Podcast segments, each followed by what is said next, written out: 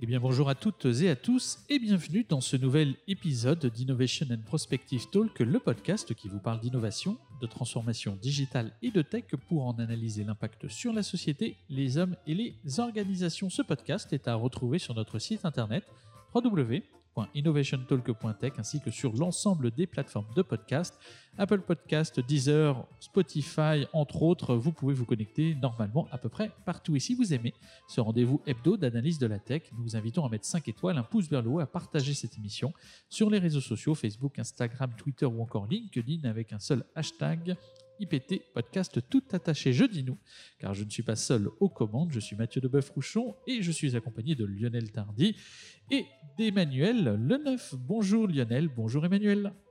Bonjour Mathieu, bonjour Emmanuel, bonjour à toutes, bonjour à tous. Aujourd'hui, le thème de ce talk sera la continuité digitale. Un concept clé quand on parle de transformation digitale à l'échelle.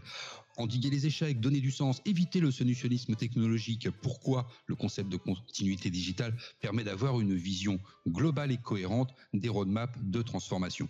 Pour nous en parler de ce sujet transverse et inhérent à tous les projets de transformation, nous recevons Olivier Seigne, Head of Digital Transformation Solutions pour Altran France. Mais Mathieu, avant, nous sommes, comme tu l'as dit, avec Emmanuel pour sa synthèse actu NUM de la semaine. Et oui, euh, et donc euh, merci Lionel pour cette info, j'ai perdu le fil. Euh, je rappelle Emmanuel que tu es la fondatrice du Flash Tweet et le Flash Tweet c'est la matinale digitale de Twitter sur la Transponum et donc c'est un rendez-vous quotidien du lundi au vendredi à 7h30. Emmanuel vous concocte chaque jour les 10 informations clés à ne pas rater sur l'innovation. Emmanuel, la parole est à toi. Que nous as-tu compilé cette semaine? Bonjour Mathieu, bonjour Lionel, bonjour à vous qui êtes fidèles au rendez-vous et très heureuse de vous retrouver pour cette chronique du Flash Tweet. Vous avez remarqué Les réseaux sociaux se copient tous. Quelle mouche a piqué Instagram pour qu'il dégaine un copycat de TikTok? C'est simple, le géant chinois des réseaux sociaux et ses 2 milliards de téléchargements est en train de siphonner l'audience d'Instagram qui était pourtant la locomotive du groupe Facebook. En lançant Reels, notamment en France, des vidéos de 15 secondes en tout point équivalentes à celles du chinois, Insta veut récupérer cette audience. Et ce n'est pas tout. YouTube aussi lance un copycat de TikTok disponible depuis mobile avec 15 secondes de vidéo. À la traîne sur les réseaux sociaux, Google retente sa chance. Dans le même temps, alors que tout le monde s'est mis aux stories, LinkedIn lance les siennes en France. De la même façon que la messagerie a fini par être disponible sur tous les canaux, la story SM à son tour. L'heure est au copycat sur les réseaux sociaux. Nous assistons donc à une convergence des réseaux sociaux, à se demander s'ils ne vont pas finir par tous se ressembler à force de se copier, mais ils n'ont d'autre choix que de s'adapter pour éviter de perdre des parts de marché alors que les utilisateurs, eux, veulent juste retrouver leur fonctionnalité préférée, peu importe la plateforme. Partant de là, il n'est pas impossible qu'un jour LinkedIn emprunte à TikTok. Une semaine également marquée par les nouvelles frontières de la technologie de pointe qui ont encore été repoussées. Des scientifiques ont prouvé qu'il était possible de réaliser une téléportation quantique en transportant l'information plutôt que la matière. À retenir également cette semaine dans les 50 news publiées par le Flash Tweet, Virgin Galactic et la NASA vont former des astronautes privés augurant le tourisme spatial. Microsoft Teams s'attaque au marché des particuliers. Carrefour France ouvre sa propre marketplace alimentaire. L'Apple Watch va aider les médecins à suivre le vieillissement à distance. Honeywell annonce l'ordinateur quantique le plus puissant. Et enfin, enfin, Deep 01, l'intelligence artificielle qui détecte les AVC. Imaginez, la start-up taïwanaise a développé un logiciel d'imagerie médicale capable de détecter, grâce à l'IA, les hémorragies intracérébrales, qui est un type d'AVC provoqué par la rupture d'un vaisseau sanguin dans le cerveau. Et cette start-up vient de lever 2,7 millions de dollars pour accélérer la commercialisation de son produit. De la tech for good, comme on les aime au Flash Tweet. Voilà, c'est fini pour aujourd'hui. Pour retrouver l'intégralité du Flash Tweet Hebdo, rendez-vous sur le site du Flash Tweet. Et pour des nouvelles fraîches, on se retrouve demain matin sur Flash Tweet à 8h. Je vous dis à la semaine prochaine. À vous les studios pour la suite de ce podcast Innovation and Prospective Talk 100% Transfonum. Hashtag stay tuned. Eh bien, merci Emmanuel pour ce best-of, encore une fois euh, très dense. Et je vous invite à, aller sur l'ensemble des, des liens et des sites internet que vous a communiqués communiqué pardon, Emmanuel. Et maintenant, Lionel, place au dossier du jour. Eh bien, Mathieu, aujourd'hui, nous allons aborder le sujet de la continuité digitale. Le concept de continuité digitale est clé aujourd'hui dès lors que l'on parle de transformation digitale à l'échelle. À l'heure où les échecs de transformation sont nombreux, ne donnent pas plus de sens, complexifient les structures, n'offrent pas plus de, de confort, ou à l'heure où le solutionnisme technologique est souvent la réponse, pourquoi le concept de continuité digitale permet d'avoir une vision globale, homogène, cohérente des roadmaps de transformation. Pour nous en parler de ce sujet transversal et inhérent à tout projet de transformation, nous recevons Olivier Seigne, et je vais le dire avec un accent français, Head of Digital Transformation Solutions pour Altran France. Bonjour Olivier. Bonjour à vous deux. Alors Olivier, euh, bon, en quelques mots, est-ce que tu pourrais te, présenter, dire un peu euh, ce que tu fais, puis c'est quoi le, solution management? Alors en fait, je travaille pour Altran, donc une grosse boîte de conseil, euh, et je suis porteur pour Altran France de l'ensemble des solutions autour de la transformation digitale, qui sont des offres positionnées conseil. Notre métier, c'est de construire des, des roadmaps de transformation pour accompagner les entreprises dans ces efforts incessants de s'adapter au contexte créé par la révolution digitale. Voilà. alors, euh, pour vous expliquer la solution, c'était une, question euh, à laquelle naturellement j'avais la réponse, parce que pour euh, que tout le monde ait entendu toute, toute transparence, Olivier est donc mon boss. Alors, Olivier, qu'est-ce qu'on entend par continuité digitale? Alors, quand on parle de continuité digitale, on a affaire à un gros sujet, on va dire, qui évolue un peu dans le temps en termes de définition, mais je vais tâcher de vous le définir. Je dirais que dans, dans, dans la V1 du concept, la continuité digitale, elle est inhérente au digital lui-même c'est tout ce que euh, le digital porte de euh, anywhere, anytime, c'est-à-dire où je veux et quand je veux.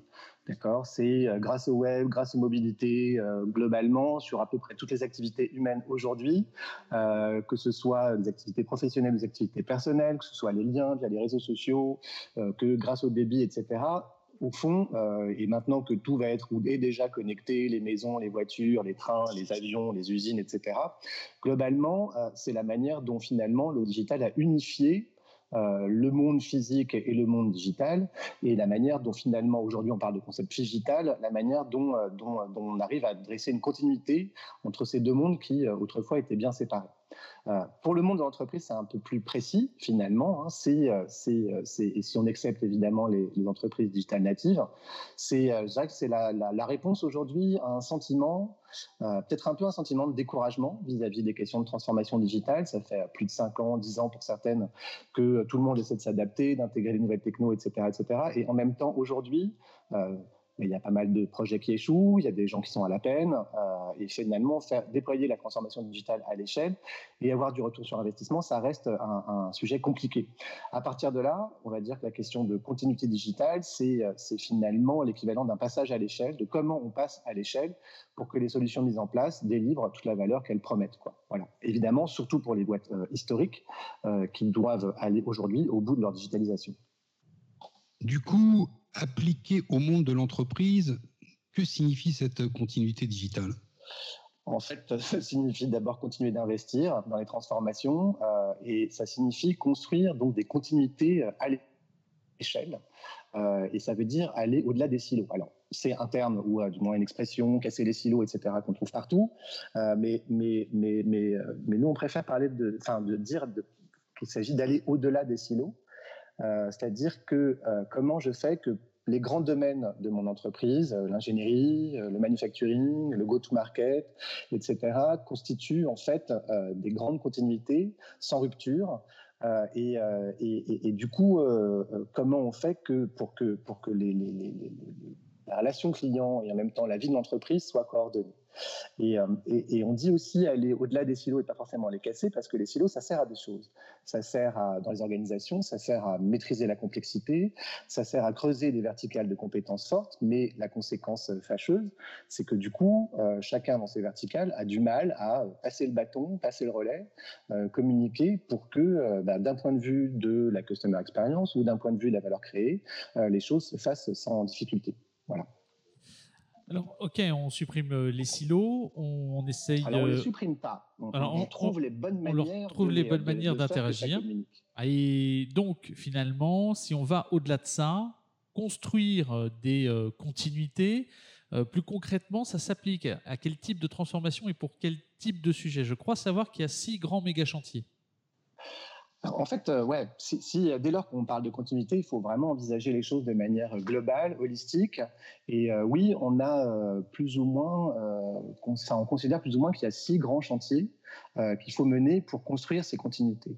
Le premier, évidemment, c'est un axe euh, ou une continuité stratégique, c'est-à-dire qu'il faut évidemment qu'il y ait une volonté euh, au plus haut niveau d'une organisation euh, de mettre en place bah, ce type de démarche.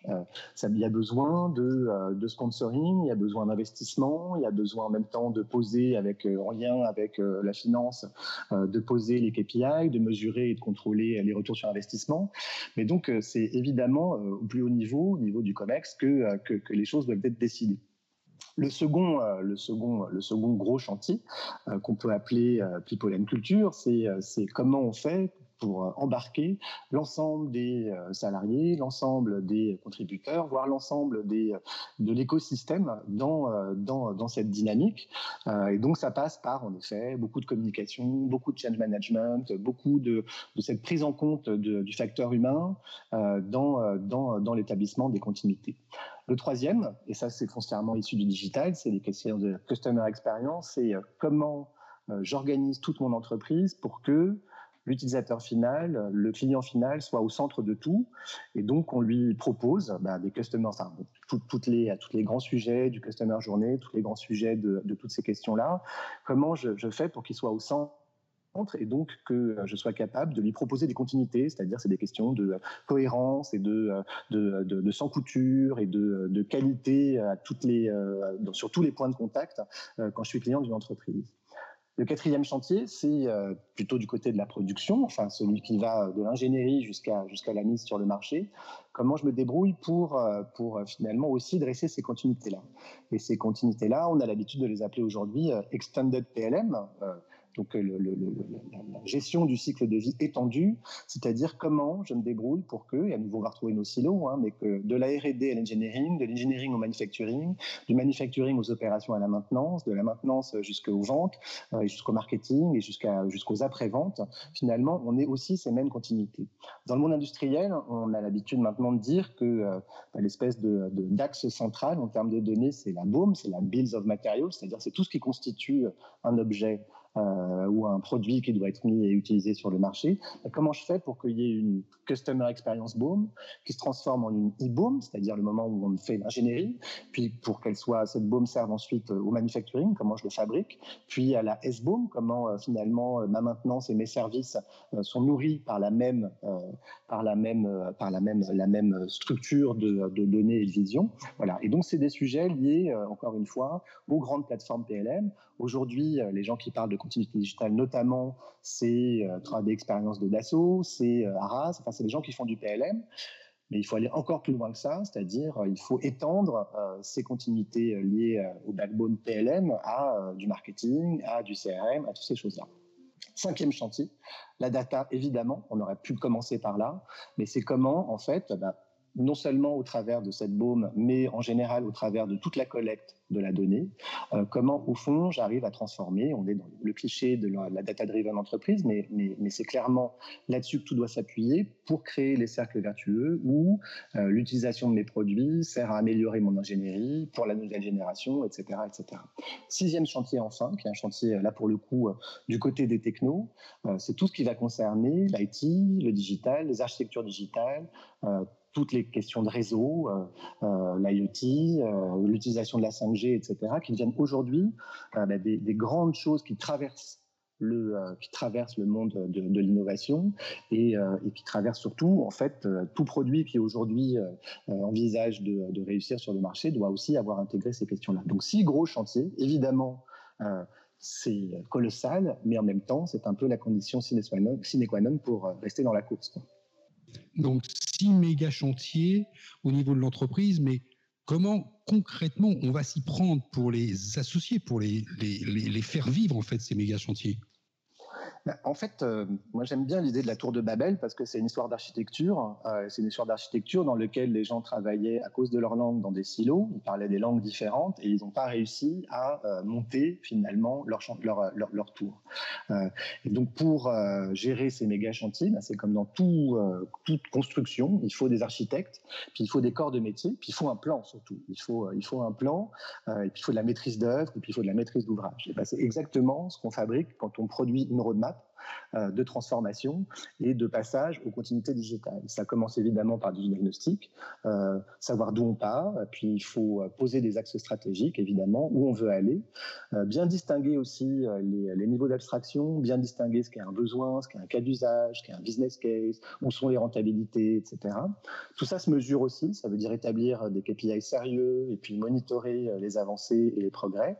et puis, au fond, bien distinguer aussi ce qui est une fondation euh, euh, ce qui est un enabler de l'ensemble, euh, ou qui est un accélérateur. Je donne un exemple. trop souvent, on a pris le big data comme un sujet en soi, alors qu'en fait, ça n'est qu'un enabler, c'est un moyen. Et euh, la, vraie continuité, c'est celle, par exemple, de la production, c'est celle, par exemple, de la customer experience, mais, euh, mais, il faut bien poser les choses euh, au bon endroit. Et puis enfin, c'est aussi évaluer les technologies, évaluer les solutions, et puis décider si on s'appuie sur une solution du marché ou bien s'il faut faire du développement ad hoc, par exemple, si on se parle de développement software. Alors, comme tu parles des, solutions, en, termes de, solutions, comment on s'y prend finalement euh, pour euh, retenir, euh, arrêter une techno, arrêter finalement un insight spécifique? C'est quoi le, voilà, le, grand process de, base que tu attribues au développement des solutions? Bah, En fait, il y a les deux. C'est-à-dire qu'il y a euh, d'un côté euh, finalement ce que vous faites, hein, Lionel et toi par exemple, c'est être en permanence à l'affût, euh, mais sur des sujets encore plus larges que, que, les vôtres, l'ensemble des solutions pour les évaluer, pour comprendre comment ça fonctionne, ce que ça va apporter. Ça peut être très complexe, ça peut être très simple parfois. Et puis de l'autre côté, il faut, je dirais, un framework de décision et pour, poser des visions en fait, au sens de l'innovation et le marché de l'innovation aujourd'hui, pour construire les contenus digitales, c'est, ce qui est compliqué, c'est finalement de, de, de, savoir exactement toujours à quoi se rattache une solution. Hein. Et euh, je prends un exemple qui est typique, euh, le digital twin, euh, le jumeau numérique qui, peut apparaître finalement comme le parangon de la, continuité digitale, hein, c'est-à-dire le jour où j'ai réussi à faire que quelque part mon, entreprise dans son ensemble est son jumeau numérique, j'ai abouti à la totale continuité digitale. pour autant, en fait, bah, il, faut, bien définir les choses et, et se dire que si je continue sur mon exemple du digital twin, il n'y en a pas un, il y en a plusieurs. D'accord? Et donc, euh, il y a finalement aujourd'hui euh, euh, des, des, des, des, manières de ranger les solutions, ou, ou, enfin oui, une manière de les ranger, et j'en vois cinq. C'est-à-dire qu'il y a des solutions qui vont concerner l'entreprise dans son ensemble, euh, euh, si je reprends mon exemple du digital twin, euh, on peut avoir, on peut avoir l'idée que je vais avoir une espèce de clone de mon entreprise qui va me permettre de mieux la piloter, de la piloter en remote, etc. Mhm. Mais il y a aussi des solutions spécifiques pour la R&D et les phases d'ingénierie et de, design produits et services. Et ça va être un, un, twin qui va être différent, qui va être dédié au fait d'accélérer le lead time, d'accélérer la simulation, etc. Mais qui n'est pas forcément exactement le même que euh, celui qui sera ensuite celui de, euh, celui de mon entreprise dans son ensemble. Il y en a aussi pour les opérations et pour le manufacturing spécifiquement. Mais c'est précisément là, dans le passage d'une version engineering à une version manufacturing, que se travaillent les continuités. Voilà. Et donc, euh, il y en a aussi pour le go-to-market. Il y en a, et, finalement, les, différents types de, solutions doivent être bien rangés pour être employés correctement. Alors évidemment, plusieurs types de solutions. Reprenons l'exemple que tu évoquais tout à l'heure de la tour de Babel. On fait marcher tout ça ensemble comment? Alors justement, la tour de Babel, c'est le super exemple parce que c'est pas simple. Évidemment, ça veut dire que ça commence par de l'humain et donc ça veut dire quand on est à la tête d'une très grosse organisation ou même d'une moyenne organisation, il faut prévoir tout ce qui va avec, c'est-à-dire évidemment le change management, évidemment l'éducation, évidemment euh, l'évangélisation, évidemment la formation, privilégier évidemment tout ce qui peut venir du terrain et que ça ne doit pas descendre euh, euh, depuis tout en haut, etc. Et puis aujourd'hui, on peut aussi servir de tendances qui sont en pleine émergence aussi, c'est-à-dire tout ce qui est autour du mission driven, du reason why, qui commence aujourd'hui à structurer les stratégies d'entreprise. Il y a besoin de tout ça pour euh, finalement emmener euh, les paquebots, hein, parce que les grosses entreprises avec un gros legacy ou une grosse histoire, c'est des paquebots gigantesques. Donc il y a besoin de tout ça. Ça, c'est pour, je la dimension humaine. Quant à la dimension technique, ben, il y a aujourd'hui, on va dire, un grand retour en force des taxonomies, des ontologies, qui permettent finalement de préparer Hein, je vais revenir à mes histoires de, de, silos et à mes histoires de tour de Babel. C'est préparer le fait que les différents silos ou les différentes langues parlées, la langue de l'ingénieur, la langue du manufacturier, la langue du marketeur, la langue du commercial, la langue du management, la langue du financier, que malgré tout et malgré ces différences de langue, les gens se comprennent. Et on va dire qu'aujourd'hui, euh, avoir euh, travaillé sur les taxonomies de son, de son entreprise et sur euh, ontologies de son activité, c'est euh, une condition euh, nécessaire, on va dire, pour éviter euh, les échecs de construction de type tour de. Voilà. Et donc, évidemment, techniquement aussi, il y a tout ce qui facilite l'interopérabilité. Alors, le digital nous aide, hein, le fait de, des architectures digitales, de microservices, de travailler des interopérabilités, d'avoir plein de solutions de plus en plus faciles à utiliser autour de l'API management, d'avoir toutes ces plateformes qui permettent d'automatiser. Euh, toutes ces questions-là, aujourd'hui, sont pas mal facilitées par les grosses solutions du marché. Ça n'empêche que les interopérabilités techniques, euh, elles doivent être... Euh, couverte par euh, des interopérabilités humaines, on va dire, et c'est sans doute les plus complexes parce que l'humain reste humain et euh, il n'est pas toujours apaisable. Pour autant, encore une fois, euh, la nécessité de construire ces continuités, elle nous semble à tous super essentielle. Alors, euh, on fera un épisode spécial dictionnaire parce que je me fais déjà taper sur les doigts en permanence par Lionel à chaque fois que dans une euh, intervention X ou Y, euh, je mets du buzzword. Mais alors là, on a du mission driven, on a du driven, on a du reason why, on a du legacy, de l'enabler, du PLM. Bon, bref, on a et beaucoup de jargon du, du, métier. de la même chose, c'est-à-dire que tout ça se crée quand même beaucoup aux États-Unis dans les faits et que c'est un peu difficile la traduction. et, il faut s'en excuser, je suis d'accord. Et je pense qu'il faut défendre le fait qu'il n'y ait pas besoin de traduction en même temps des fois. Non, mais je rajoute aussi la taxonomie de l'entreprise. C'est pas très américain, mais voilà, l'organisation vivante de l'entreprise. mais, mais, mais, mais nous ne sommes pas canadiens. Et donc, nous pouvons nous permettre de parler un franglais permanent. Et effectivement, comme on bosse la plupart du temps en anglais, naturellement, le, jargon revient. Mais en même temps, celui-ci, il est clé. Mais c'est vrai que pour des personnes qui sont souvent extérieures, bah, c'est pas facile. Et ben, on vous invite tout simplement euh, à repasser cet épisode. si je peux me permettre, les Mission Driven Reason Why se traduisent très bien et sont déjà entrés dans le, dans le vocabulaire des entreprises françaises. C'est euh, les entreprises à mission ou les missions d'entreprise et les raisons d'être euh, qui sont, euh, qui sont je pense, un sujet sur lequel, auquel vous pourriez consacrer un épisode parce que je pense que ça va faire bouger beaucoup, beaucoup le monde de l'entreprise dans les années qui viennent. Il y a énormément de choses, totalement. Davantage qui on est plutôt que qu'est-ce qu'on fait. Hein. Exactement.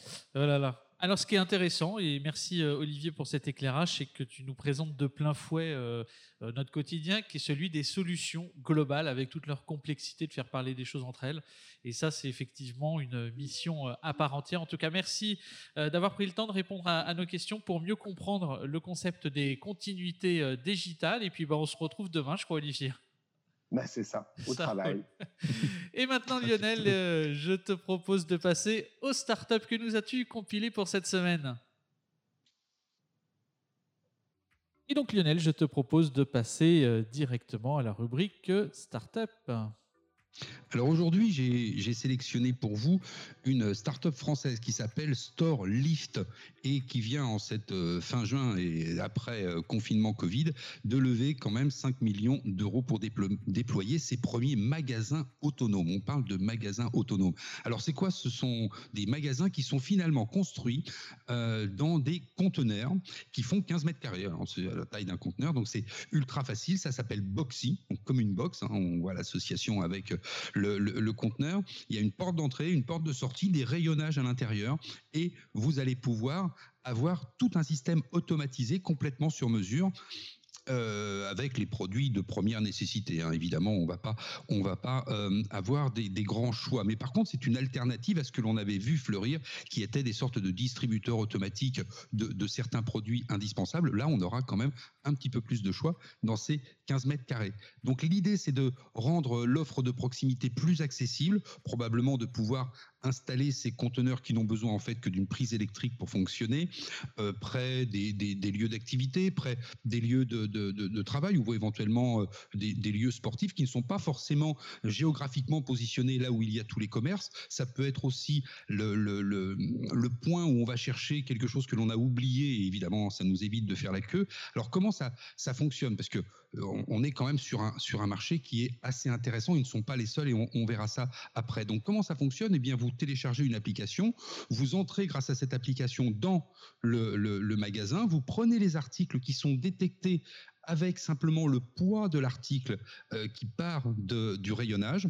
Donc, ils sont ajoutés à votre panier virtuel. Vous pouvez éventuellement même reprendre un article de votre panier et le remettre en rayonnage pour qu'il soit à nouveau déduit. Et au moment où vous sortez, vous avez tout simplement le reçu qui arrive sur votre smartphone, qui est débité de votre compte en banque. Donc quand on parle de marché en ébullition, pourquoi? Bah Parce qu'on peut tout de suite faire le parallèle avec ce que je viens de vous expliquer avec Amazon Go, qui est le, magasin sans caisse. Sauf qu'Amazon Go, il se base sur de l'intelligence artificielle et de la reconnaissance euh, faciale pour pouvoir vous pister. Et là, dans cette solution, pour cette start-up française, eh bien justement, on capte beaucoup moins de data personnelle on est simplement sur qui a acheté quoi, à quel moment, c'est tout. Et il n'y a pas besoin d'accumuler de, des informations qui sont les informations que vous pouvez avoir avec des euh, caméras à reconnaissance faciale. Et puis, quand on parle de marché en ébullition, c'est qu'ils ne sont pas les seuls. Il y a des startups qui sont aussi euh, de l'autre côté de l'Atlantique, et notamment une startup californienne qui imagine implanter ce premier type de boutique automatisée à Moscou. Donc, on voit que hein, de chaque côté euh, de, de l'Europe d'un côté et puis les États-Unis de l'autre, on réfléchit à tout ça. Il y a aussi des startups euh, israéliennes qui se positionnent dans ces mêmes solutions. Bref, il y a toute une émulation. C'est complètement à suivre parce que ça pourrait apporter des solutions euh, bah, de dernière minute, euh, les solutions qui, qui vous font rater votre mayonnaise quand vous n'avez pas d'huile ou quand vous n'avez pas d'œuf. Hein Mathieu, toi, tu es, es, assez expert en cuisine, beaucoup plus que moi. Grande habitude de ce qui peut manquer dans le frigo, surtout quand tu n'as pas les enfants à demeure. Exactement. Donc voilà, ça c'est une solution française, 100%. Ça s'appelle euh, Boxy, c'est leur, euh, leur conteneur euh, qu'ils installent, et la société s'appelle Store Lift. Eh bien, merci Lionel. Alors, je ne sais pas si tu te rappelles, Lionel, on avait en 2017 euh, sur Vivatech rencontré, après une de nos interventions, euh, une société qui s'appelait Brain Dynamics et qui avait développé une, une, image, enfin une capacité euh, d'image médicale d'une précision exceptionnelle, notamment pour analyser ce qui se passait dans le cerveau et mmh opérer la meilleure stratégie thérapeutique qu'ils pouvaient faire le plus rapidement possible. Le tout blockchainisé, bien entendu, à l'échelle mondiale. Et ben là, je t'emmène cette fois à Taïwan pour euh, découvrir une startup qui s'appelle Deep One, donc Deep 01, qui vient de lever euh, près de 3 millions de, dollars auprès euh, d'Asus. Et c'est ça qui est intéressant, c'est qu'Asus et Intel se positionnent notamment dans, tous ces, dans toutes ces sociétés d'imagerie médicale haute précision. Et cette société, donc Deep, qui est taïwanaise, hein, je précise, hein, cette startup Deep One, se propose bah, tout simplement de détecter avec une précision exceptionnelle, grâce à une intelligence artificielle, les hémorragies intercérébrales, donc un type d'AVC qui est provoqué par une rupture d'un vaisseau sanguin dans le cerveau. Ce qui est intéressant, c'est qu'en fait, ils cherchent à booster euh, leur commercialisation, puisque notamment ils voudraient implanter euh, leur logiciel directement au sein des, scanners euh, cérébraux qui existent, environ 2000 à peu près sur le marché américain a priori. Et donc, euh, leur taux de précision, c'est en moins de 30 secondes, avec une pression de 93 à 95% ils peuvent détecter ces signes cliniques euh, d'AVC. Donc, extra rapide. Alors, là, ils, poussent en ce moment auprès de la FDA, donc américaine, mais aussi celle de Taïwan, pour une commercialisation de nouveaux produits, où ils pourraient euh, cette fois aller plus loin et détecter et mesurer les anomalies de ligne médiane du cerveau qui peuvent être provoquées par un AVC, une tumeur cérébrale ou encore par exemple une liaison. Donc l'imagerie médicale euh, qui est encore euh, investie par euh, ces grandes sociétés de la tech que sont notamment Asus dans le cas de, de mais aussi Intel par exemple qui s'est associé assez récemment à, d'autres travaux de recherche et d'autres sociétés du même type. Donc l'imagerie médicale encore plus précise, encore plus rapide dans la prise en charge et qui permettra notamment très certainement de sauver des vies et d'adapter les stratégies médicales à mettre en place. Voilà, 10 points qui vient de boucler sa levée de près de 3 millions de dollars auprès d'Asus. Oui, donc l'imagerie médicale au service de l'anticipation, de la prévention haute précision. Quoi.